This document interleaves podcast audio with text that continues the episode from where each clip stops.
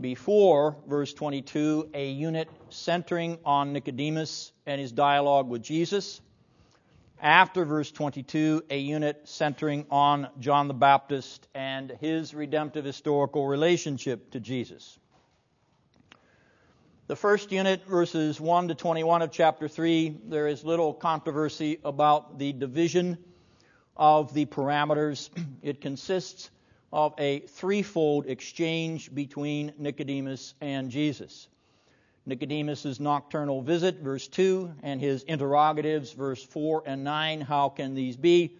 Place him squarely in the role of a learned seeker. It is of some interest to notice that in these three scenes, Jesus' replies to Nicodemus are increasingly longer, climaxing with an extended discourse by the heavenly knower who has himself already seen the kingdom of heaven. Jesus' first reply is a one liner in verse 3. His second reply is more extensive in verses 5 to 8. And the third reply is, in effect, a mini discourse, verses 11 to 21. Turning now to the question of literary devices, the Nicodemus narrative is an example of Johannine misunderstanding. Christ speaks of rebirth. Nicodemus wonders at the senior citizen impossibility. Notice also the Johannine dualisms flesh versus spirit, verse 6, earthly versus heavenly, verses 12 and 31. He who believes, he who does not believe. That is, he who has faith, who does not have faith, verses 15, 16, and 18. Saved versus perish, verses 16 and 17 he who is judged, he who is not judged, verse 18, and finally, light versus dark, verses 19 to 21. Now, these dualisms are a reflection of two orders a heavenly order and an earthly order, an uncreated order and a created order, a pristine order and a fallen order. The contrast in the two orders comes to expression in the term anothen, born again, or born from above. This term is intentionally ambiguous. To the mind of Nicodemus, it is a linear, horizontal concept, re emergence from the maternal womb, a begetting of the order of the flesh. But anothen for Jesus is tied to who he is and what he brings. He is the one who has descended from heaven, verse 13. In fact, heaven is epexegetical of anothen. Epexegetical means it adds to the understanding. Notice verse 31. Where the one who comes from above, anothen, is directly parallel to the one who comes from heaven. He who comes from above, directly parallel to he who comes from heaven. The begetting of which Jesus speaks is vertical. It is an eschatological begetting. It is an eschatological birth from above. The only way one can see that heavenly arena is to be begotten from that arena. The generation for entrance into the kingdom of God must be performed by the one generated by the Father of the kingdom. The eschatological begetting is itself patterned on the only begotten. Our being begotten is tied to His being begotten. Birth in the redemptive historical arena is related to birth in ironic quotes in the eschatological arena. The eternal generation of the ontological Son has redemptive historical consequences for the regeneration of the sons and daughters of God. That eternal generation of the ontological Son is Ordo Salutis, order of salvation, and we may rightly speak of the regeneration of Christ by his resurrection from the dead, as Peter does in 1 Peter 1 3, as the Historia Salutis, the history of salvation. Jesus was born again. Yes. He was born again by resurrection, redemptive, historically speaking. What is regeneration but a transition from death to life? And Jesus goes through that transition. He goes from death to life. He is born anew by the resurrection from the dead. Your regeneration is not anchored in some wispy abstraction. Your regeneration is anchored in a redemptive historical performance.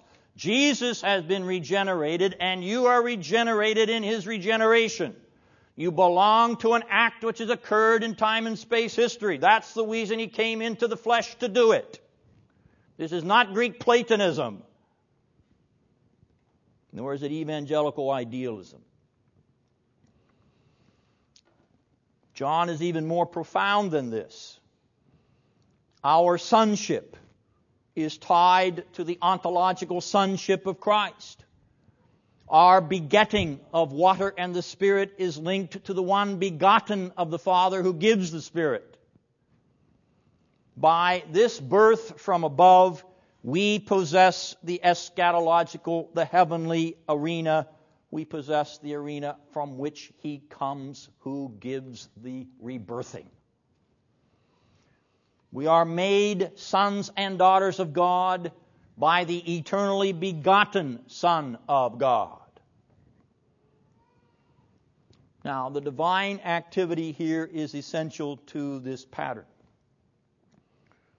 It is not just the passive voice of the verbs. Is born, be born. Those are passive verbs. That is true. In the nature of the case, birth from above can only occur at God's initiative.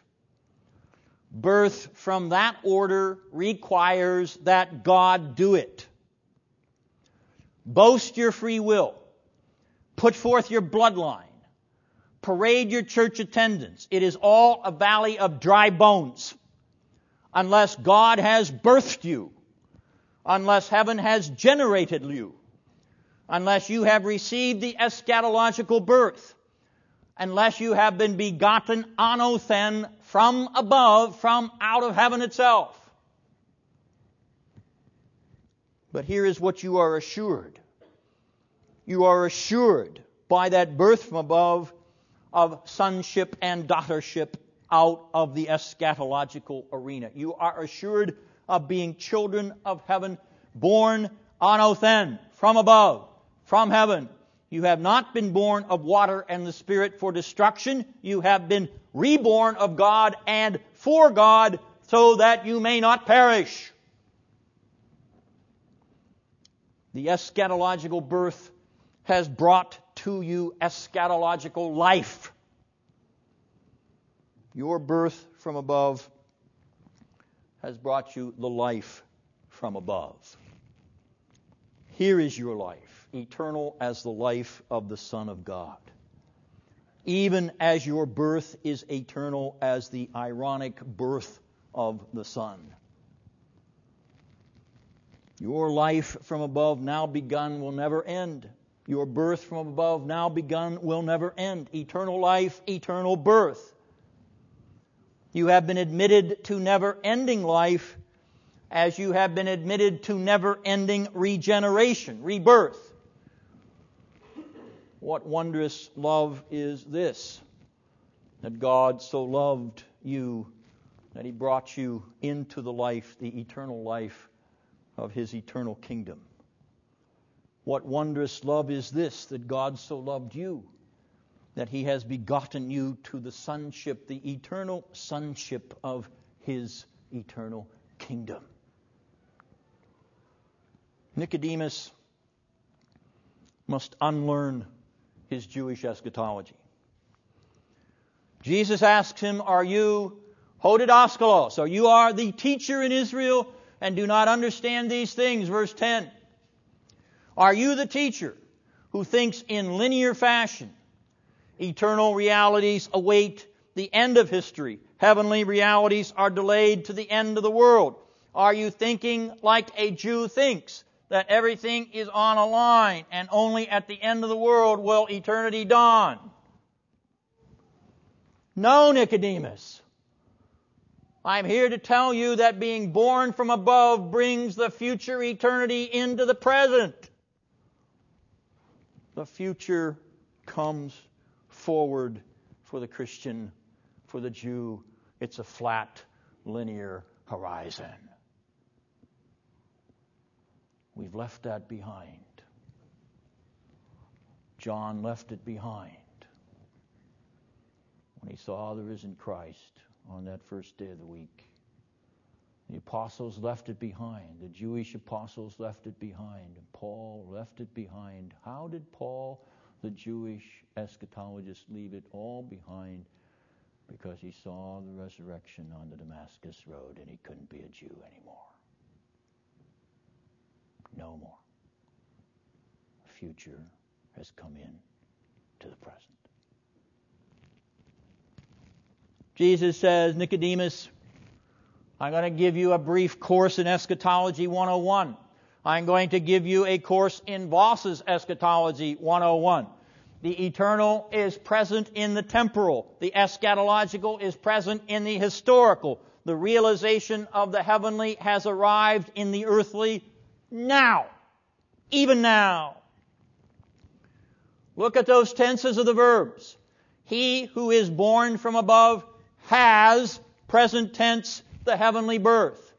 He who believes on the Son has, present tense, eternal life. No future eschatology, but realized eschatology, and yet not fully realized eschatology as per C.H. Dodd, as if there remains no eschatological rest for the sons and daughters of God, a semi realized eschatology as per Geerhardus Vos, where the eternal overlaps the temporal and the heavenly invades the earthly. A now, not yet eschatology. A semi eschatology, now, not yet. Birth from above begun now, birth from above to be continued and consummated not yet. Eternal life begun now, eternal life to be continued and consummated not yet. The realized dimension of the Johannine eschatology sets us apart from the Jews. No, no, no straight line. And the yet to be realized dimension of Johannine eschatology sets us apart from the liberal immanentists, the liberal, this worldly eschatological triumphalists. And implicitly, if you are a this worldly eschatological triumphalist, you are implicitly a liberal, whether you know it or not. Now, there are two nubbly problems in this section. Verse 5, water and the Spirit. Verse 14, the word world. Verse 16, the word world.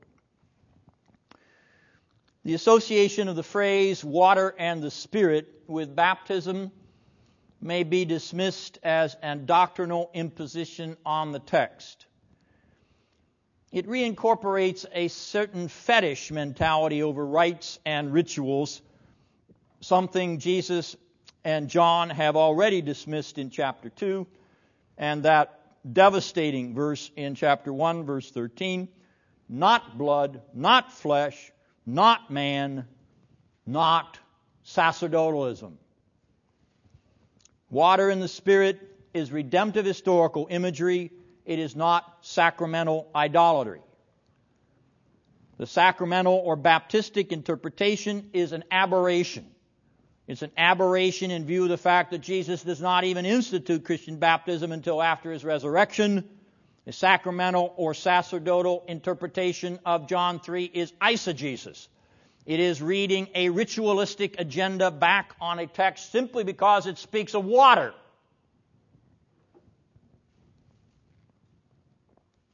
Does that mean that at the woman at the well, when we have the word water, Jesus is talking to her about baptism? I think not.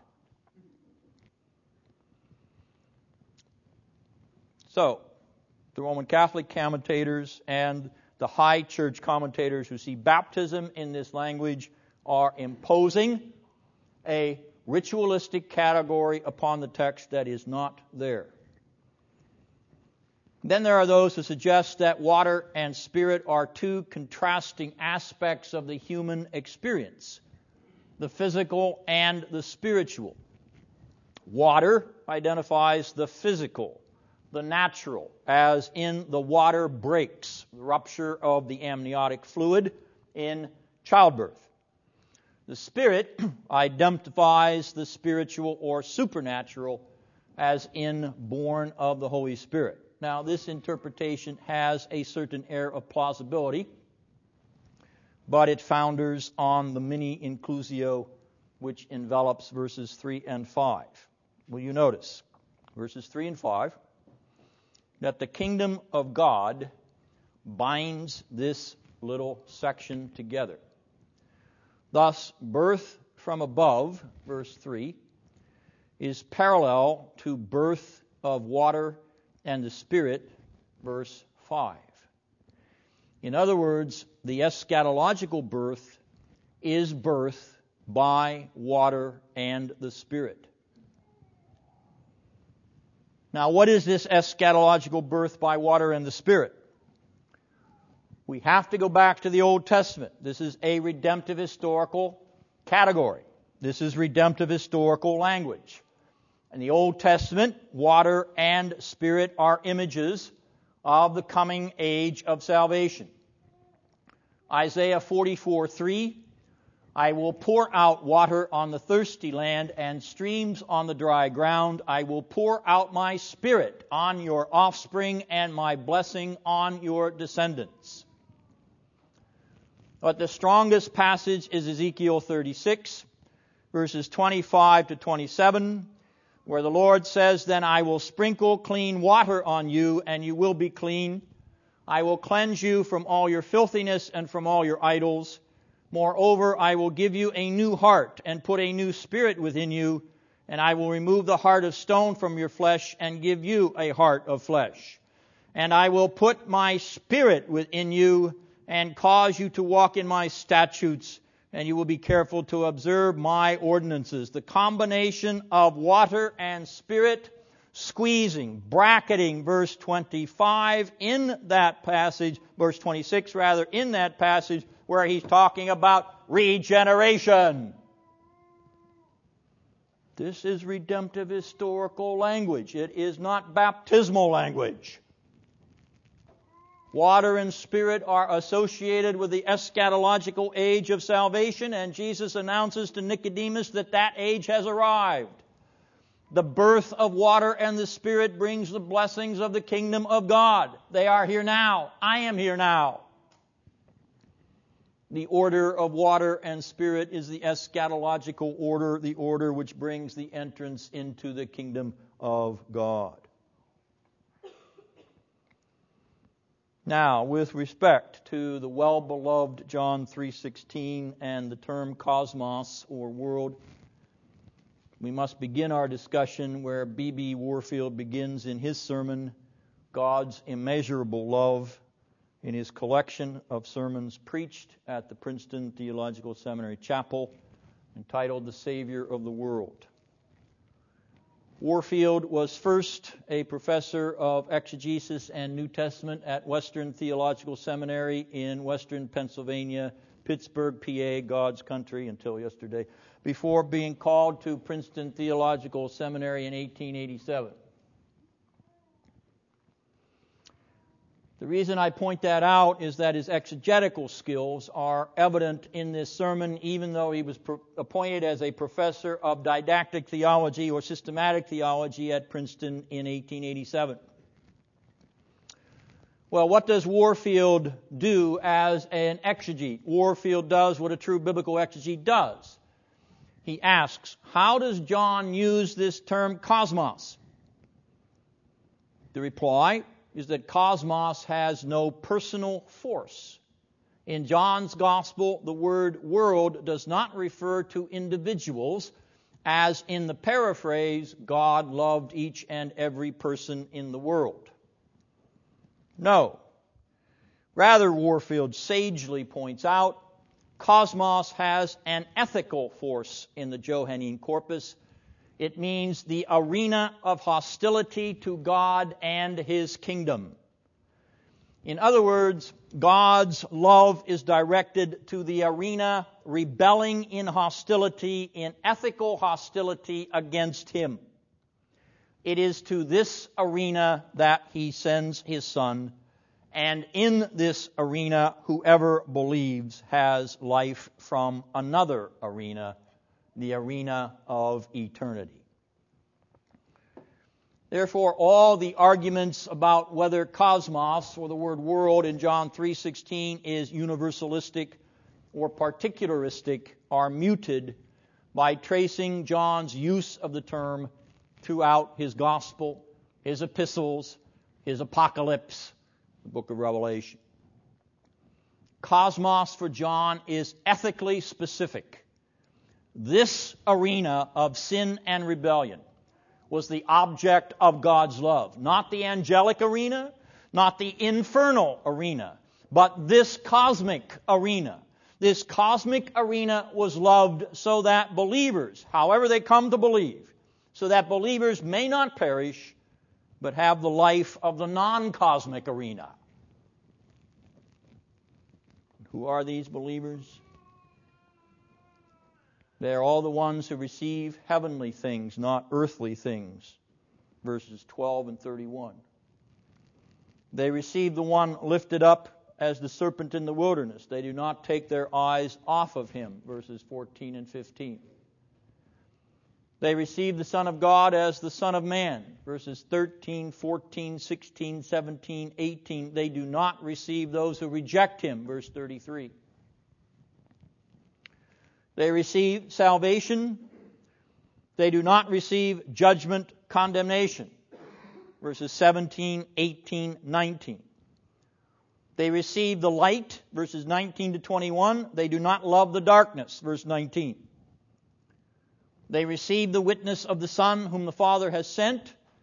They do not receive the witness of those who deny or ignore him, verses 11 and 32. They receive eternal life. They do not abide in eternal wrath. Verse 36.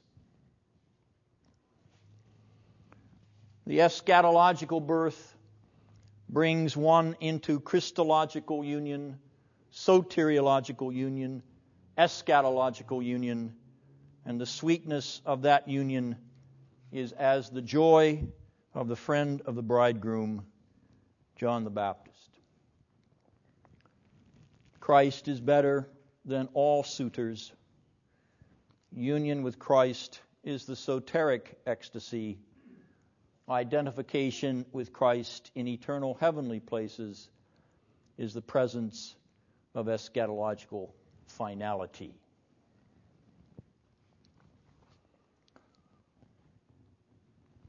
Now I want to revisit John 3:16 in a slightly different way simply because of the crucial nature of this world favorite verse. I want to begin by looking at the word cosmos again, not in the sense of each and every person in the world, which is how it is nuanced and paraphrased, but with reference to the arena, morally and ethically opposed to the kingdom of God. I want to illustrate this by two passages. There are actually many more, but I want to illustrate this by two obvious passages in the fourth gospel, beginning with John 8:23. If you notice in that verse, Jesus is talking, and he says, "You are from below, I am from above. You are of this world, I am not of this world." The Greek word that appears twice in that verse is the Greek word cosmos. There is no way that you can read that Greek word cosmos in this verse as meaning each and every person in the world. It will not work. But if you read that verse and those terms cosmos as ethical arenas, then the verse makes perfectly perfect sense. Chapter 9, verse 39.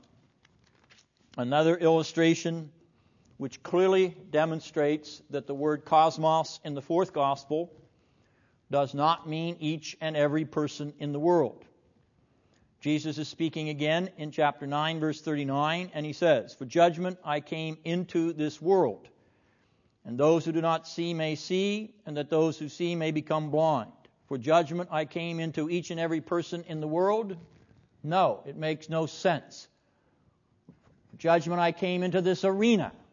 I came into this area. I came into this order. Now, second,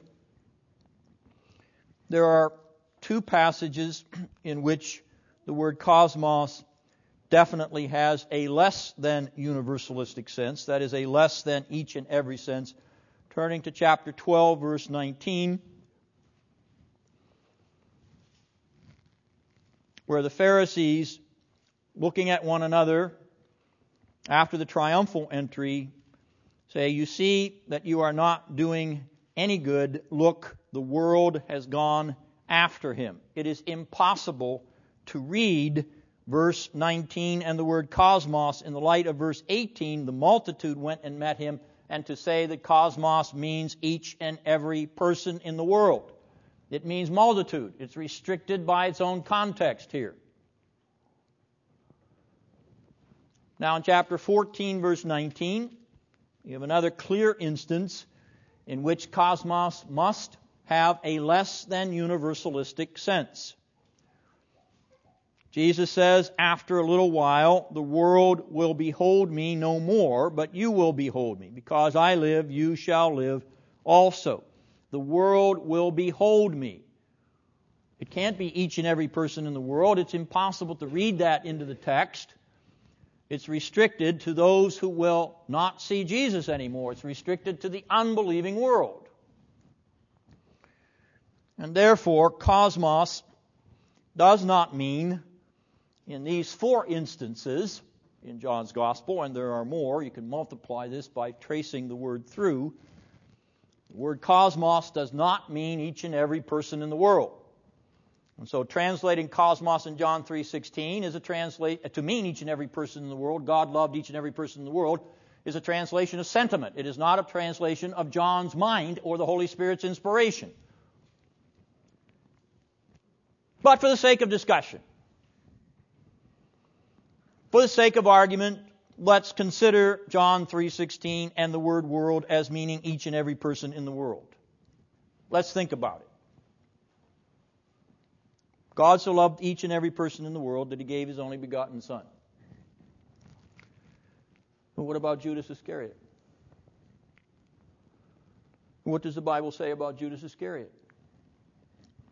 In John 17, verse 12, Judas Iscariot is called a son of perdition. Jesus calls him a son of perdition. Jesus, the all knowing, omniscient Son of God, calls Judas Iscariot a son of perdition, which means perdition, damnation, destruction, Look at Revelation 17, 8, and 11, and you'll know what perdition is. Judas Iscariot is a son of damnation. Judas Iscariot is in hell. Jesus said so. Well, according to John 3:16, God so loved Judas Iscariot, but Judas Iscariot went to hell if God so loved each and every person in the world, including Judas Iscariot. So God's love was not a love sufficient to keep Judas Iscariot from perdition. Judas could be loved by God and go to hell. Love, you have to put it in quotes now, love then is not saving love. It's not a love of God which prevents someone going to hell.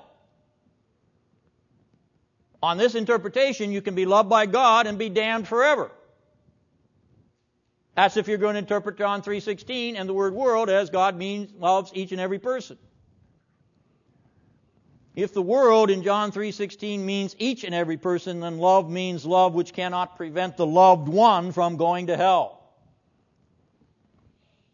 So world is general or universalistic, and love is general and universalistic, but not particular and specific, as in certain saving love. Thus, when we read that he gave his only begotten Son, we usually understand that gave referred to Christ's death on the cross for sinners. Hence, Christ on, Christ's death on the cross benefits each and every person in the world, but in such a way that his death on the cross cannot prevent Judas Iscariot from going to hell.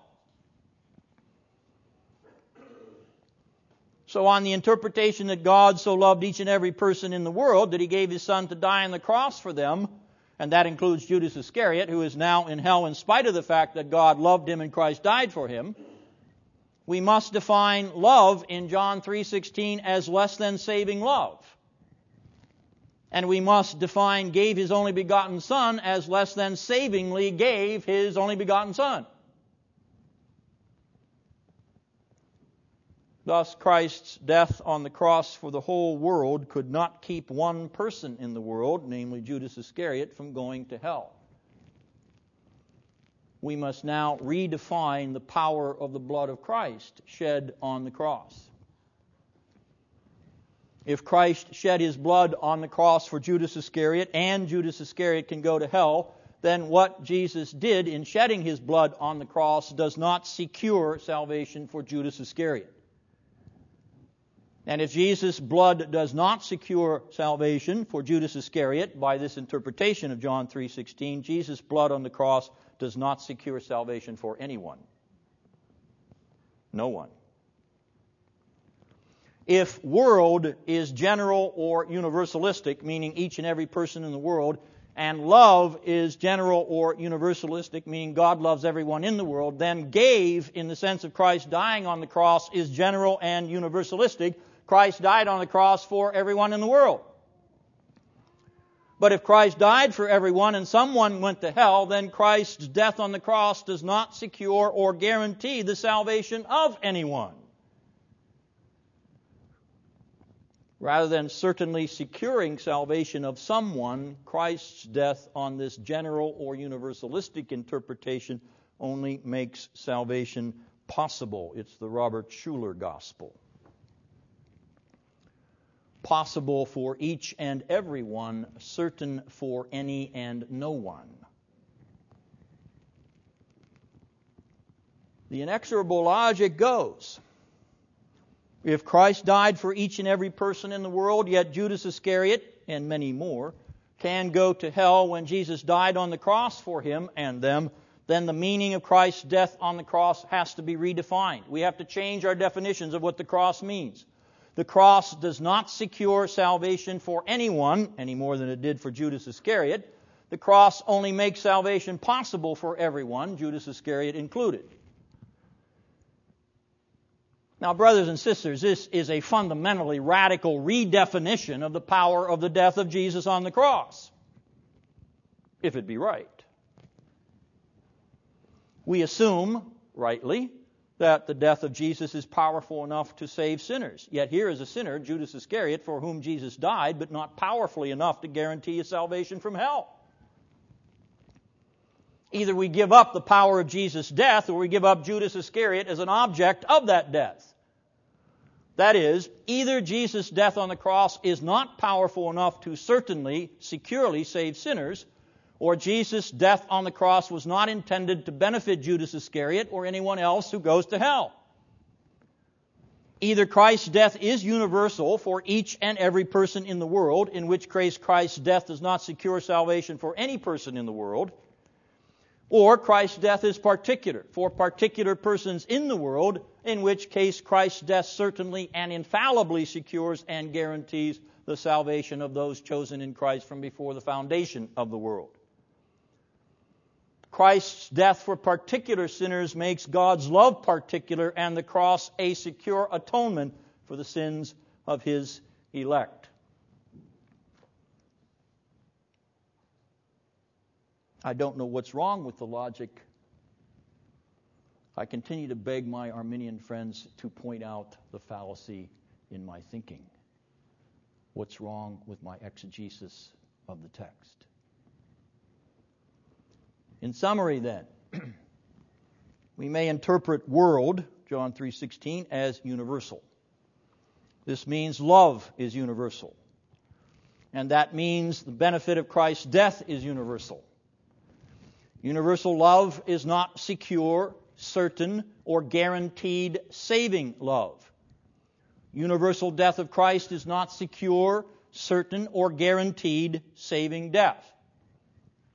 We can interpret it that way, or we can say world in John 3:16 is other than universal, which means love in John 3:16 is other than universal. It is particular and specific, certain and secure saving love, which means Christ's death is other than universal.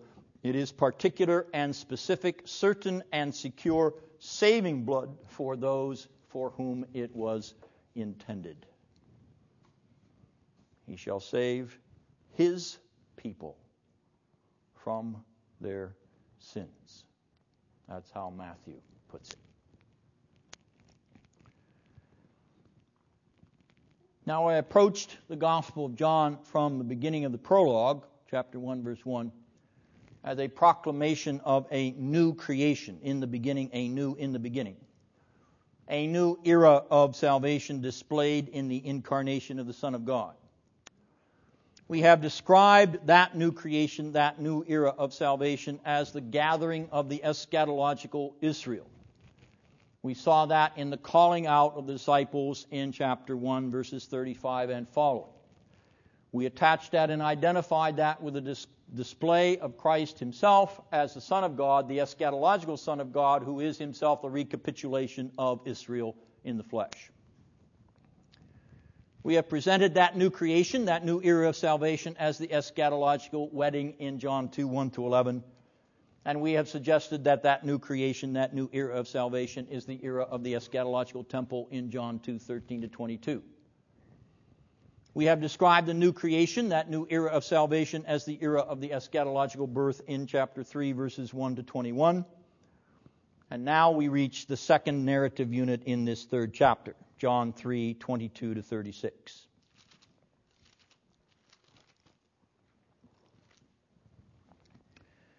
Now, there's that phrase metatauta again, or after these things, in verse 22, which is a narrative marker marking a new story supported by a shift in scene. We have moved from Jerusalem, notice verse 23 of chapter 2, to Aenon. Notice verse 23 of chapter 3. We have a scene shift, therefore, we have a change in narrative. The dialogue with John the Baptist comprises verses 22 to 30. This section is a narrative unit in itself.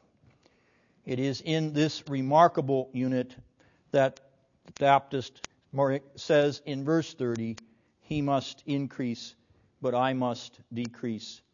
The consummate portrait of a servant, a humble servant, one who is not seeking the spotlight. It is a verse virtually impossible for the modern evangelical and even increasingly reformed church to understand as craving the spotlight and the place for influencing the masses.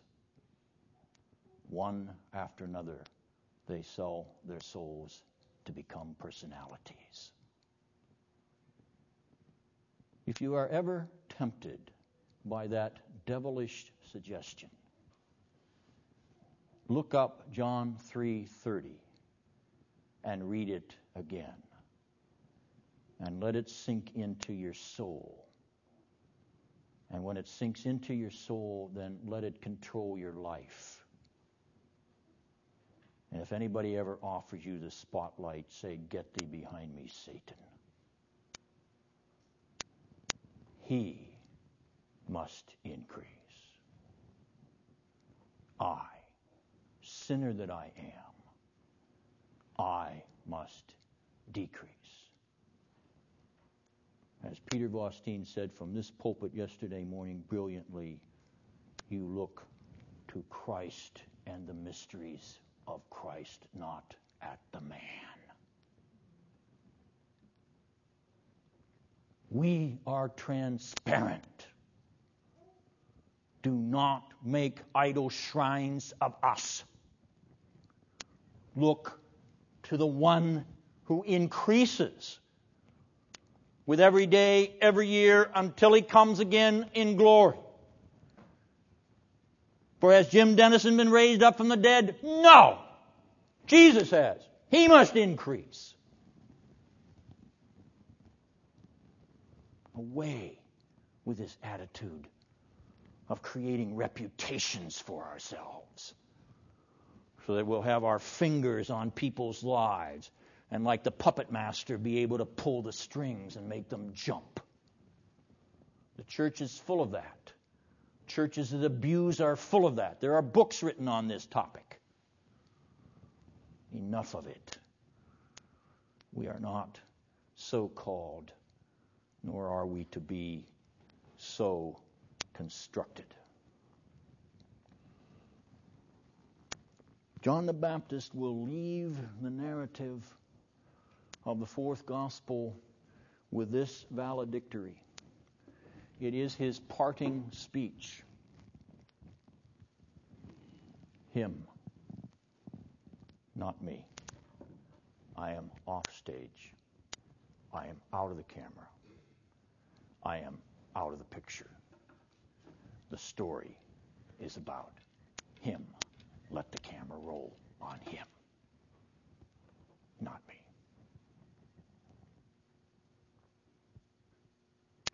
But what about verses 31 36? What do we do with these seven verses, or six verses, that are a conundrum to every commentator? Are these verses a continuation of John the Baptist's remarks in verse 30 and previous. There are no quotation marks in the original Greek, even though you may have them in your English translation, because the original Greek doesn't have trans, uh, quotation marks, so that doesn't help us. Is it a quotation? That is, is someone even speaking? Or is it a commentary? Is it an expansion of John the writer of the gospel upon motifs or themes already mentioned in this third chapter. What's going on in these final verses of chapter 3? Now, this is an exceedingly complex question, and a great deal of ink has been wasted on trying to solve it, and so I'll waste some of your time with my suggestion, with the understanding that my suggestion is that. It is a suggestion, a potentially very fallible suggestion, which will be subject to revision if greater light ever comes to me. But this is the way I look at it right now, after having looked at it on and off for the last 30 years. Chapter 3 begins with the dialogue with Nicodemus. You notice that in verses 1 to 10. Jesus is talking to Nicodemus.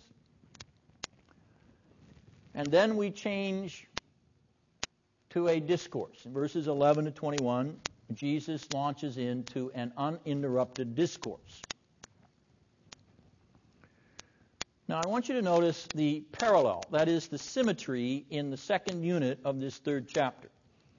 There's a dialogue with John the Baptist, verses 22 to 30, and then there is a discourse, verses 31 to 36. Now, if you're following my logic, the logic of symmetry, then you will notice that I am suggesting that if the discourse at the end of the Nicodemus dialogue is by Jesus, Jesus is speaking in verses 11 to 21, is it possible that the discourse at the end of the John the Baptist dialogue is also by Jesus? In other words, John 3 31 to 36 is Jesus speaking again in this third chapter. Now, in order to strengthen my feeble case, I want you to look at the vocabulary in these two discourses. That is, the discourse of Jesus in 11 to 21 and the alleged discourse, I'm suggesting it's Jesus, in verses 31 to 36. I want you to notice the vocabulary. Verse 31 He who comes from above. Now look at verse 13. He who descended from heaven. Hmm. Now, verse 32. He bears witness to what he has seen and heard, and no man receives his witness. Now, glance up at verse 11. We bear witness of that which we have seen, and you do not receive our witness. Hmm. Verse 36 He who believes in the Son has eternal life. Now notice verses 15 and 16. Whoever believes may in him have eternal life. Whoever believes in him shall not perish but have eternal life. Hmm.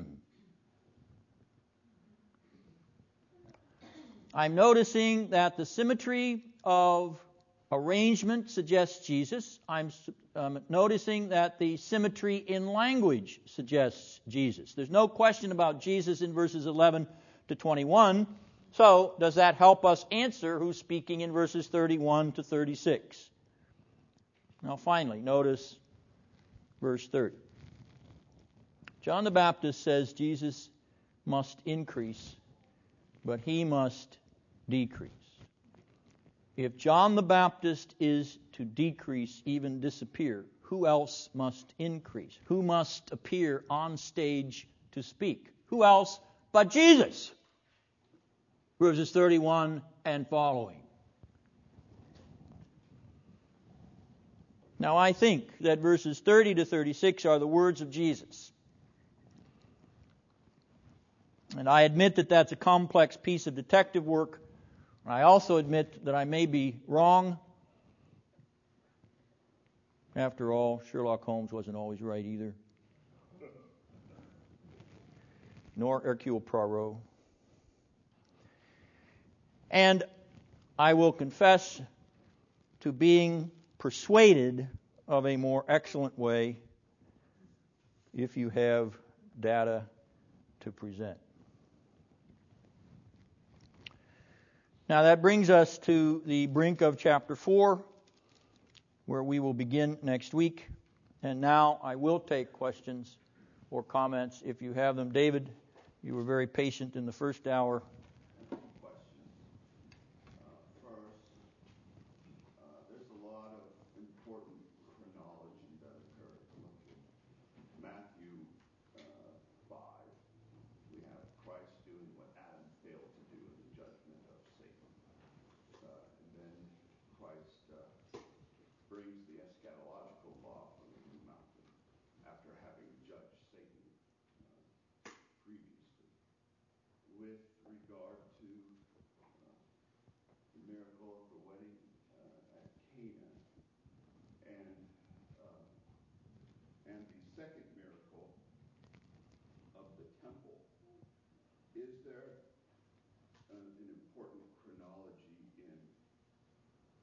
Before granting access to the temple, the purification has changed from water to Christ? Uh, the, the observation is that in the parallel in Matthew's gospel between the judgment of draw, draw, drawing a, a comment, uh, and, and, is there any uh, elaboration or, or, consistency in drawing it out? namely uh, Jesus judging Satan, uh, an Adamic motif in uh, Matthew's gospel, uh, the cleansing of the miracle at Cana and the cleansing of the, uh, the temple being a kind of uh, judgment motif in preparation for the new era of Christ's blood. I don't think there's anything out of out of the pattern of the general New Testament theology with that, I would want to know that the vocabulary of the narrative will justify such a suggestion. So I would be looking at atonement motifs, temple motifs, to see if there's any language which would draw me in that direction. It is certainly something worth considering. Yes, David? I have two questions, Jim. Um, do you think 330 there'd be redemptive historical freight there other than just John the Baptist's personal reflection? Okay, the question is Does 330, he must increase, but I must decrease, does it have any redemptive historical significance? Yes, I do think that it's an indication of the superiority of Christ to the age of the prophets, which is passing away with John the Baptist himself. Okay, uh, I could elaborate on that, but I, you know, I can't do everything. But you know, there there is that in the uh, illusion. You had a second question?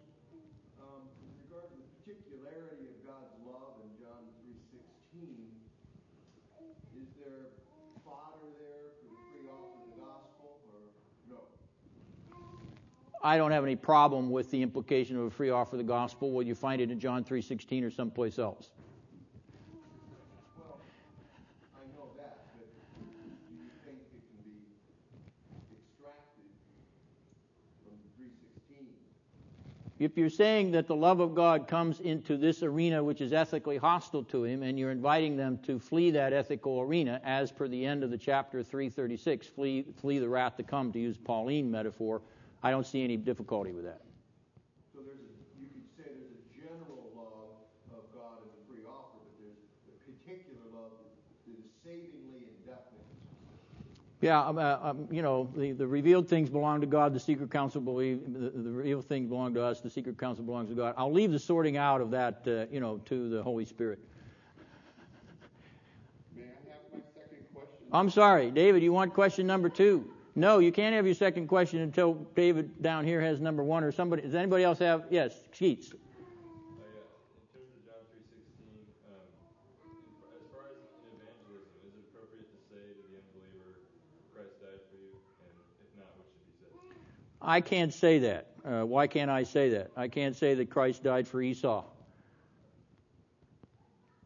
Jacob have I loved, Esau have I hated. I cannot read the, the uh, predestined counsel of God. So what I do is I would say, God offers to you as a sinner salvation in Jesus Christ. I invite you to believe on the Lord Jesus Christ and be saved. But I cannot particularize that, which would put me in the place of God, you know, operating from the standpoint of His omniscience. Now, I'm not going to argue with or fuss a whole lot with people that do that because I think they mean uh, they mean to do well or do good out of it. However, I don't think it's biblically precise.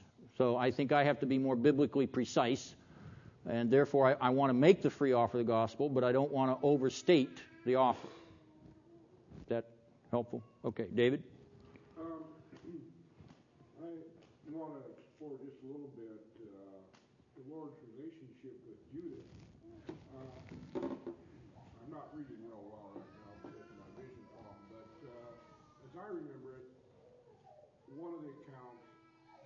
Jesus addressed Judas friend. Uh, at least that's how it's translated with our English version. And here is someone that is um, resident in the lake of fire, and um, yet the Lord's attitude towards him is is not hostile. He calls him friend, and Abraham was called a friend of God.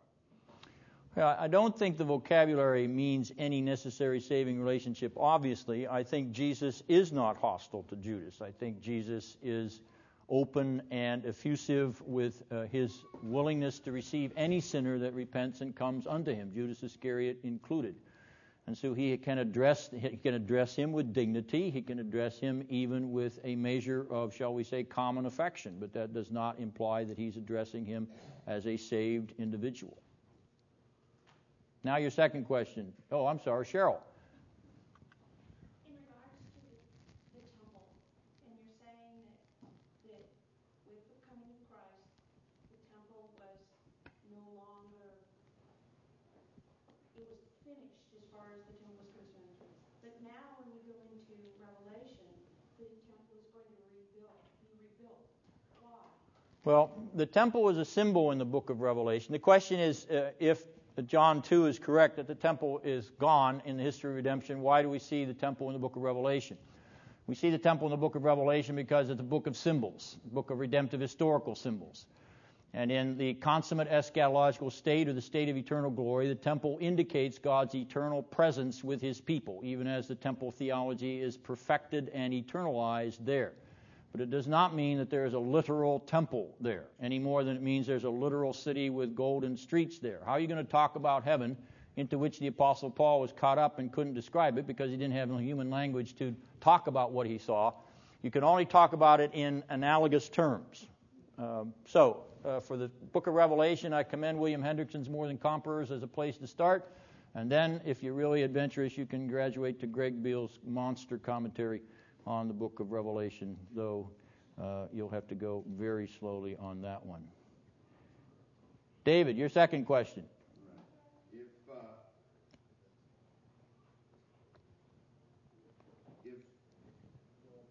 there's a closing of the prophetic age, uh, John being the final prophet who must decrease, and the prophet's role of being the mouthpiece of God, can verses 31 through 36 not be John uh, speaking what Christ has spoken? Okay, good observation. The uh, common is if John is the last Old Testament prophet and uh, he is decreasing, is it possible that we have a continuation of his valedictory in verses 31 to 36?